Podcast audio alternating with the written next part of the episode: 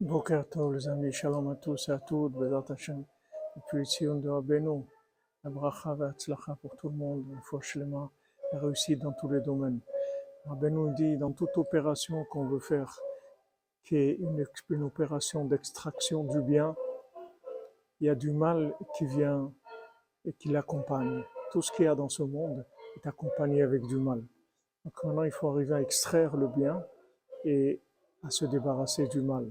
Et comment on fait ça Principalement avec l'aide des doutes. C'est-à-dire quand on s'habitue à parler avec Hachem, alors automatiquement le mal, il tombe. Parce que quand on parle avec Hachem, on rentre dans le Lashon HaKodesh, dans, dans le langage sacré qui est la racine de la création, avant l'emprise de toute forme d'imagination, toute forme de mal.